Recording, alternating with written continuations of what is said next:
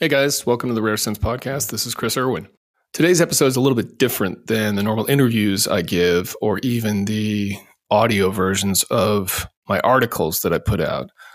This is a rebroadcast from the O2X Tactical Performance podcast from December 7th of last year. This is an interview that I gave on their podcast. I wanted to rebroadcast a portion of that interview here because I'm talking specifically about my mental health and chronic illness problems and getting into detail of what that was like for me and the things that I learned along the way and discovered and why I've put together the rare sense content that I put out and hopefully how it can be helpful to others. This is really about 30 minutes of getting into the details of what I went through for about 10 years or so so hopefully it's something that you find useful. The entire interview, if you go to the O2X Tactical Performance podcast, is about an hour, maybe a little bit less than that, 50 minutes. I cut off about the first 20 minutes or so, just because that portion of it isn't really relevant to the content that I put out. So if you want to hear that piece, then I encourage you to go over to their episode of the podcast. And I'll put a link to that in the description here. But like I said, the stuff that I'm putting in this rebroadcast is specifically about my mental health issues and how I sought to address those and chronic illness as well. My intent with sharing something like that is to show other people what it's like to go through these types of things. And hopefully that resonates with folks. It's one thing to sort of say, hey, you're not alone out there, but to really demonstrate it like, this is what I actually went through I think is beneficial. And that's one of the reasons why I started doing this. You'll also hear a little bit in there on my personal philosophy about being a veteran with a public voice and what content I'm comfortable putting out and what content I'm not. For my purposes, I feel like any of the real details of my time in the military shouldn't be shared. I don't feel like I really own those details. And I don't feel like it's something that I should divulge publicly. However, as you'll hear in my comments, I feel like the veteran experience is completely different. And it's something that needs to be talked about because part of the problem is we're not sharing it enough. We're not being open and vulnerable. And the only way we're going to get past some of these issues is by discussing it. And that's what it takes. So I think that's enough in terms of an intro. Uh, I do appreciate the guys over at O2X allowing me to be on their podcast and putting the information out there. I had a great time. Anyway, I hope it's beneficial to hear this. Here you go.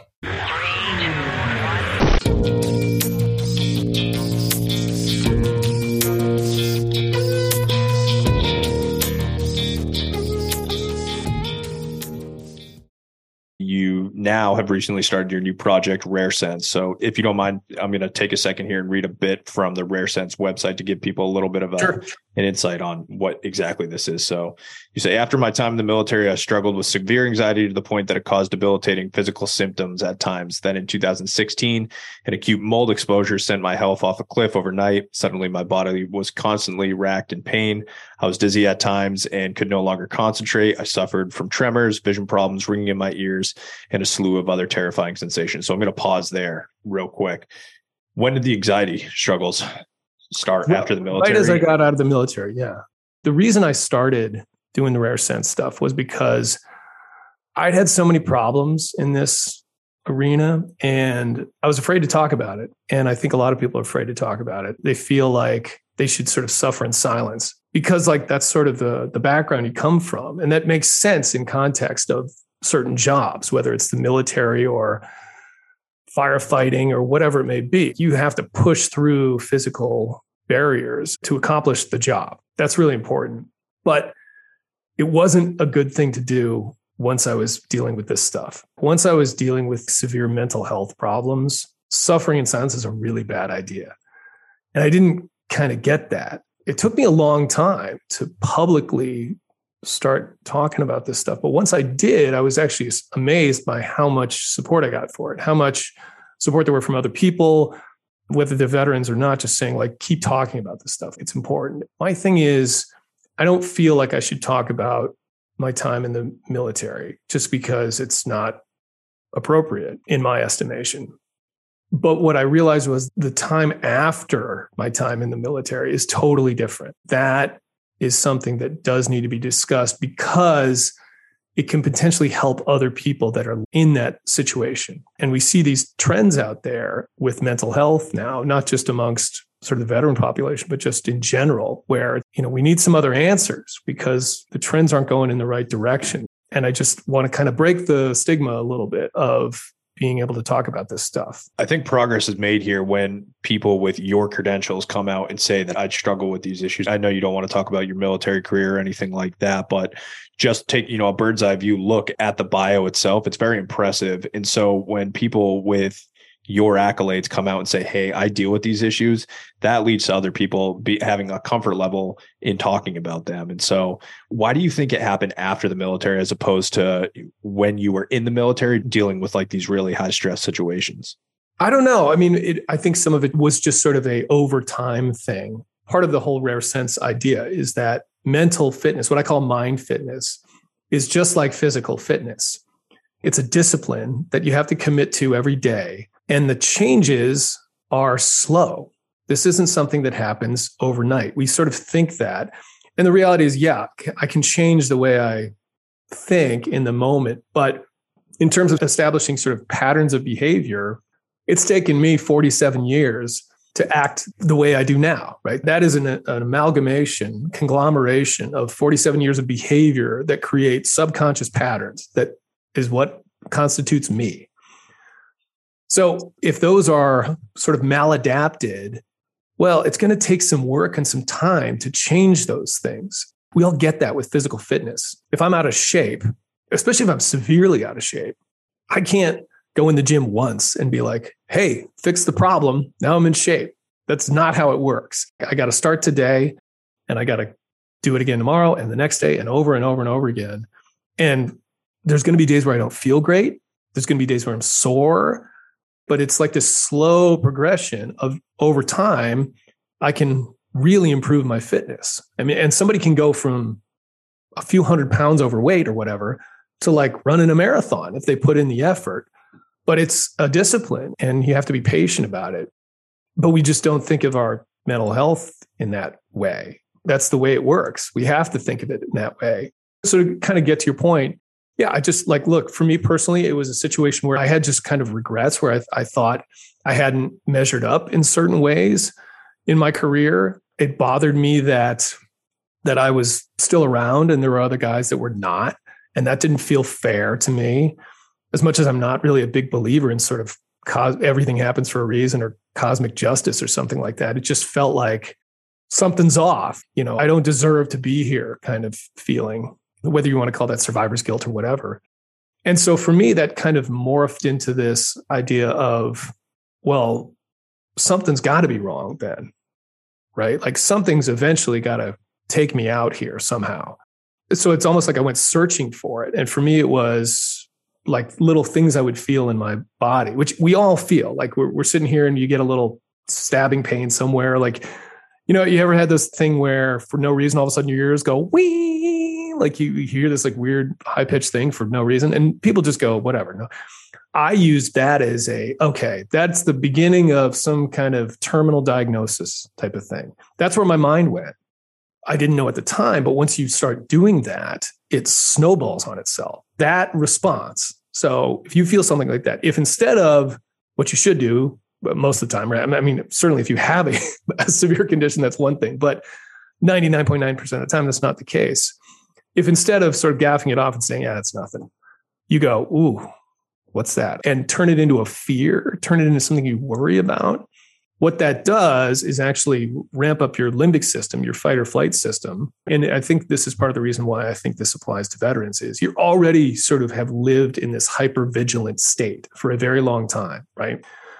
You're telling your body that you're in danger. And what that does is then create that those sensations get worse because that's what your fight or flight system does, right? It like sends adrenaline places and it narrows your focus and it takes blood away even from some of your vital functions like your digestion because you don't need to worry about that when you're like literally in a life threatening situation.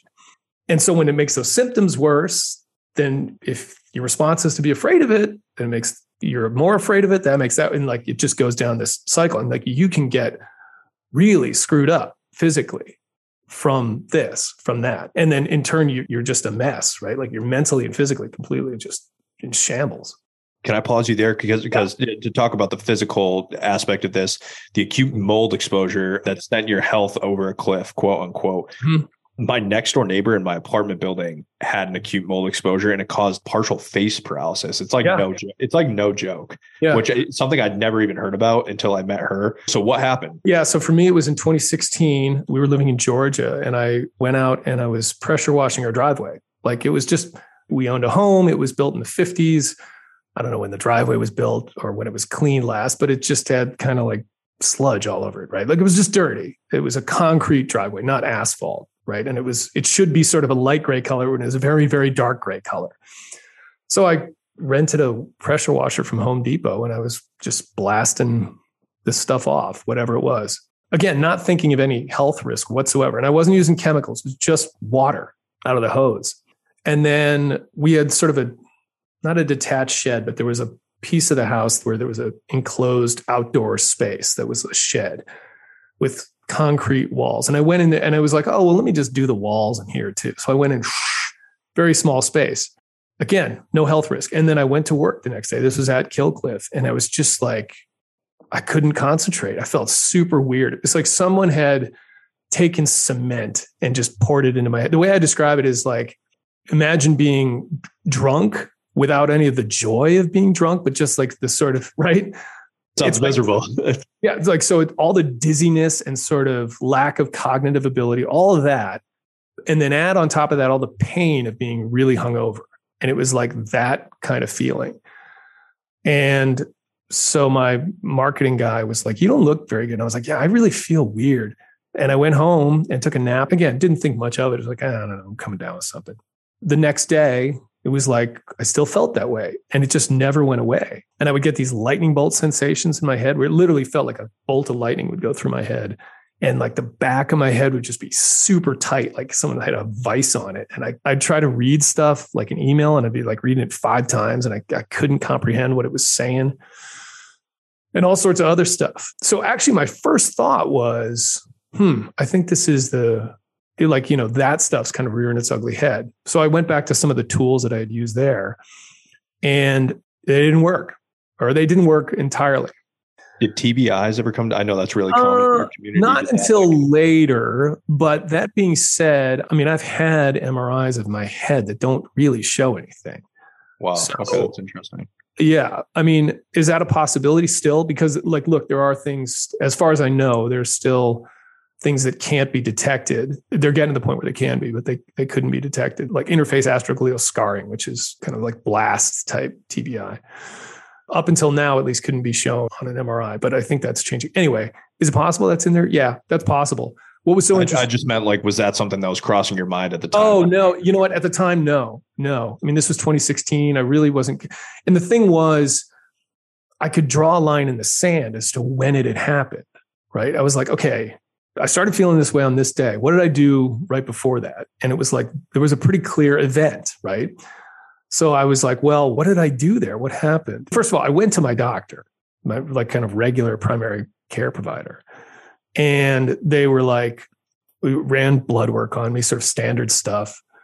And they did a Western blot for Lyme disease, which, as it turns out, I may actually have had. I think that's a contributing factor. That's a nice surprise. Yeah. I mean, like I can talk about this chronic illness stuff for a really long time. So, like, I went to the, the primary care provider and they were like, well, all your blood work looks good. Like, you don't have Lyme disease. Like, and then she's like, well, you know, it's probably just stress. It's just, you know, diet and exercise. And I'm like, do I look like somebody who's got a problem with diet and exercise? And not to mention, it was like all my blood work was basically perfect. So I'm like, well, you just said that all my blood work's good. So how can you say that I'm not like I'm out of shape or something? Right? It just didn't make sense.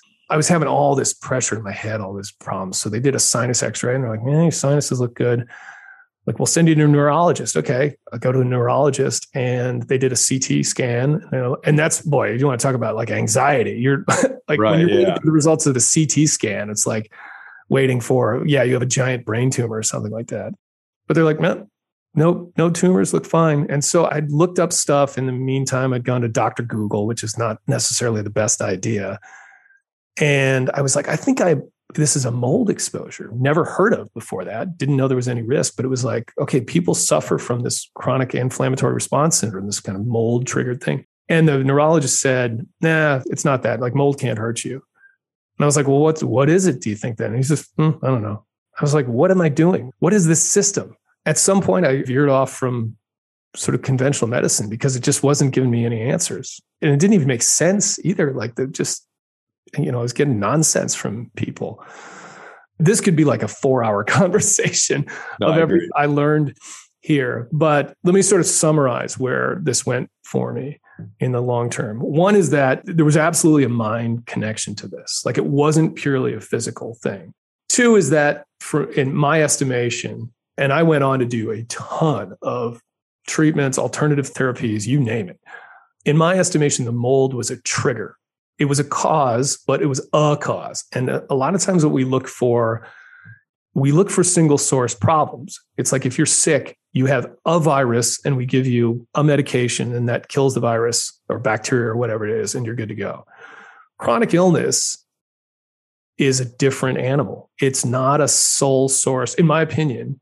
Not, I'm not a doctor, I'm not a psychiatrist, but in my opinion, it's not a sole source problem. It is a multifaceted issue. And the way I think of it is you think of your body like a Jenga puzzle.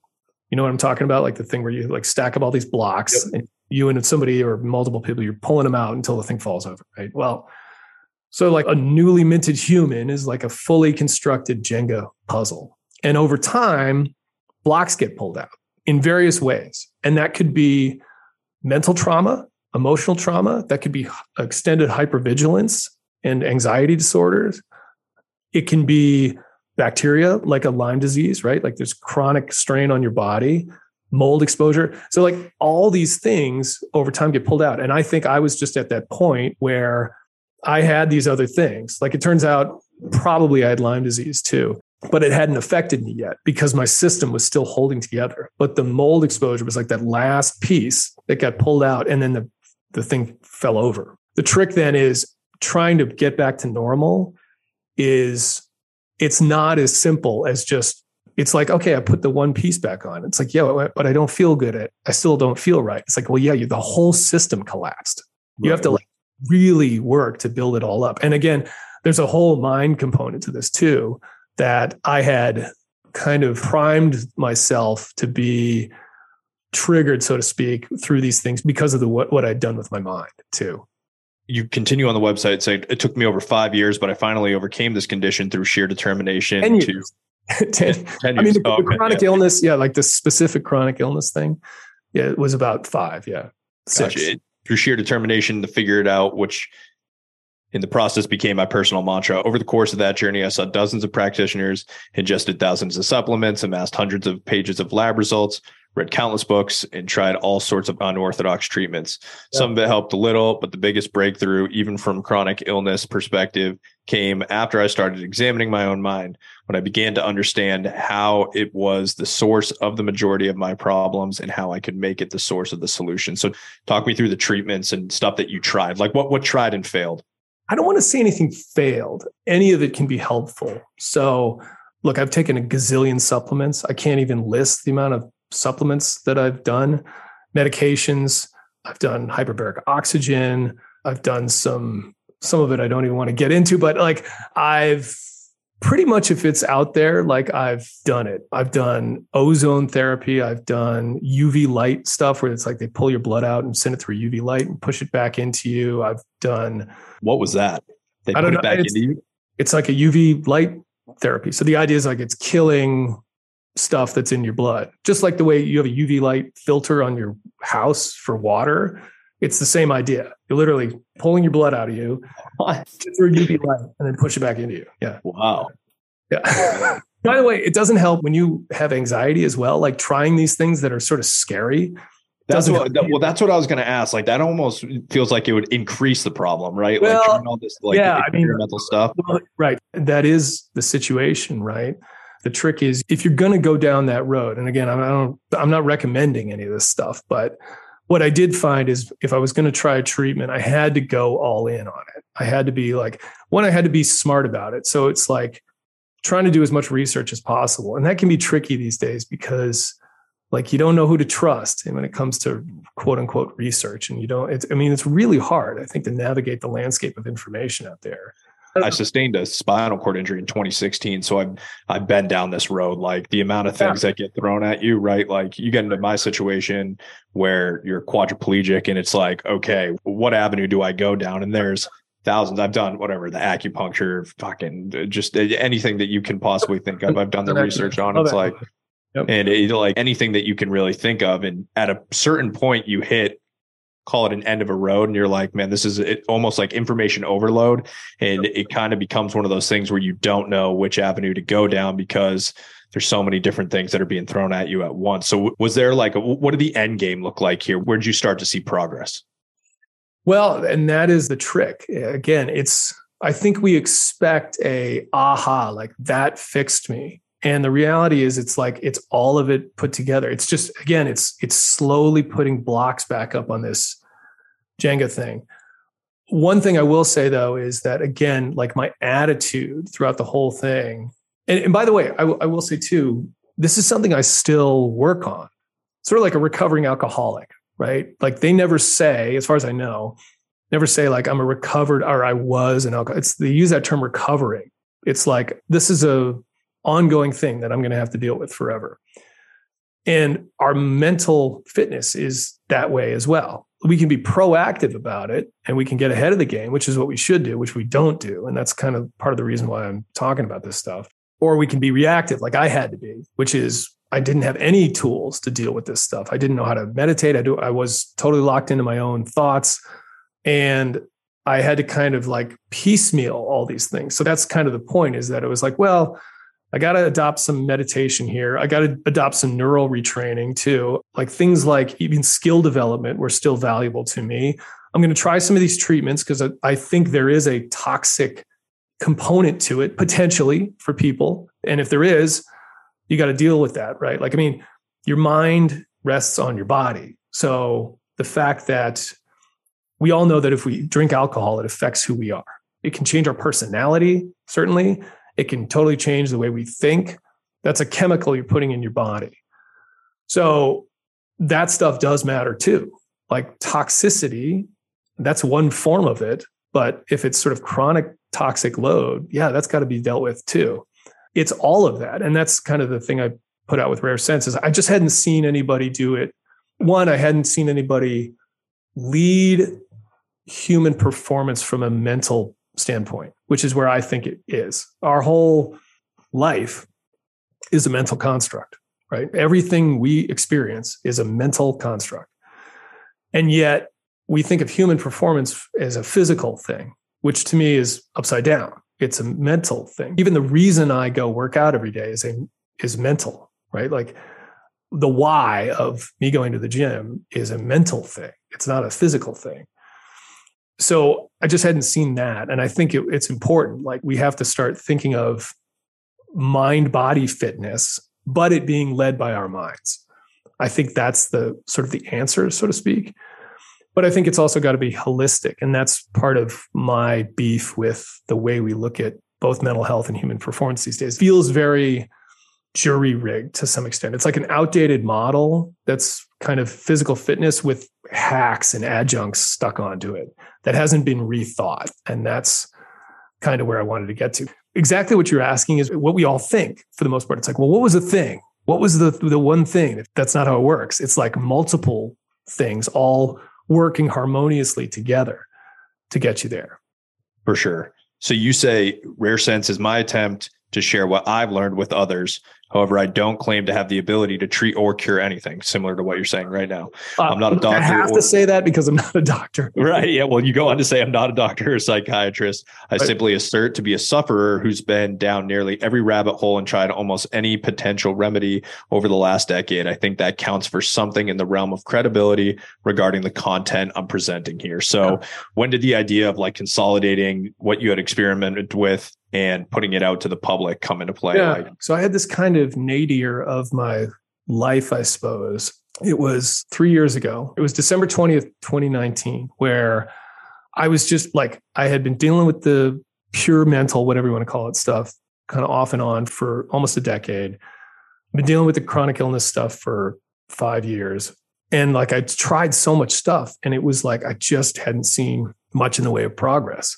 Excuse me. And you get to this point where you're like, I don't know, maybe I should just throw in the towel on this. It was a day where I'd gotten to the my absolute lowest point. I was like crying my eyes out and just so hopeless. And I was curled in a ball on my kitchen floor in my wife's arms. And I was like, I got to end my life. Like, I'm, j- I mean, you know, I just don't know what else to do. And I got through that, luckily. I mean, I, obviously, I didn't take that path, but I took this photo of myself. I just took a selfie on my phone. And I did that because it was like I wanted to remind myself in the future, like whatever you're going through, it's not this bad. Like it was almost, I just wanted a photo of my worst moment to kind of tell my future self, like, okay, it's not, it's not this bad, right? And you made it through this day.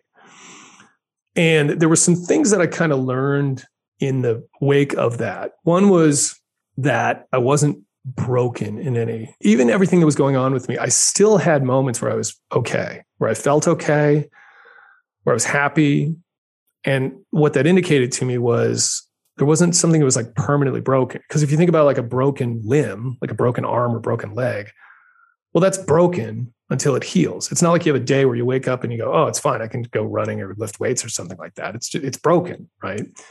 So, but the fact that I could sort of bounce in and out a little bit, where it was like I could have a, a lucid moments, even if they were small and happy moments, was like, okay, this is a software problem. This isn't a hardware problem. So there's got to be a solution to that, right?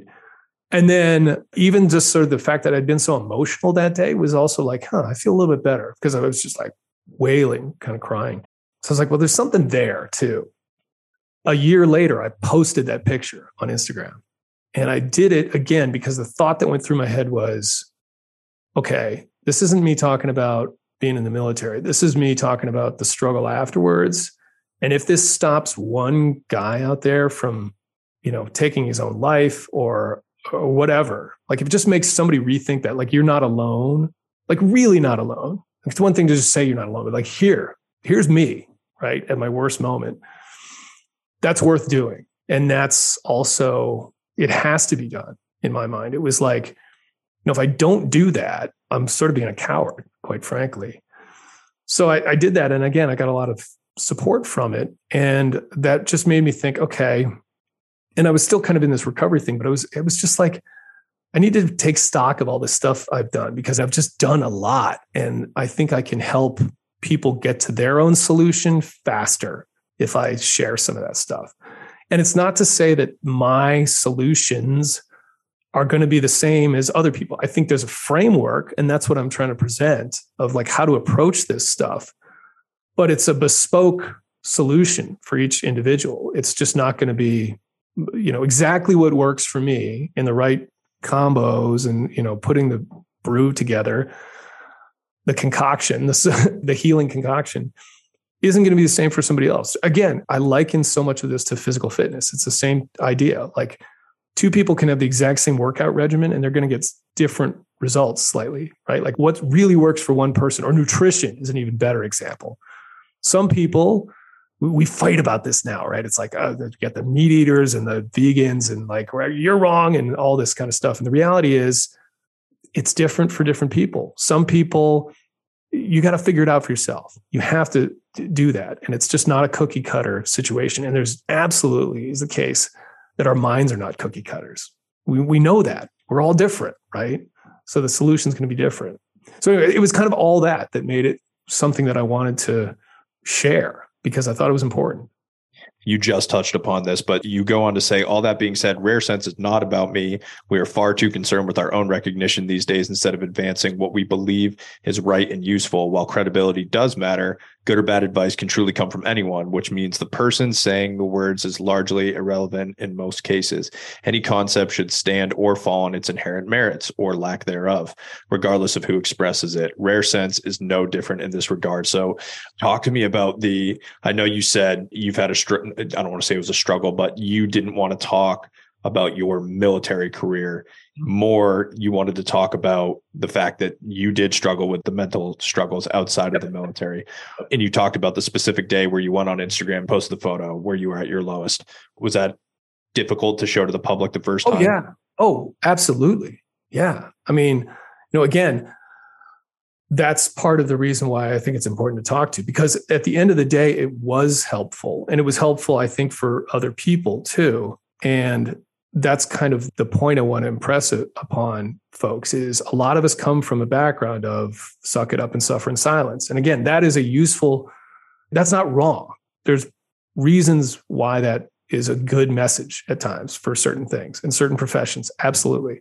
But we've gotten to this place where I feel like the only answer sometimes that we're given is go harder, right? Just suck it up, go harder, get up earlier, do more people from that are veterans or again frontline workers or first responders or people single parents working two jobs i don't think their problem is grit. They work hard. These are hardworking people. It's not my problem. And that answer didn't help me from a mental health perspective. I don't even know how to do it. I don't know how to go harder like with my mind so to speak in terms of fixing chronic anxiety. That doesn't make sense to me I had to get other tools in place to do that. Right.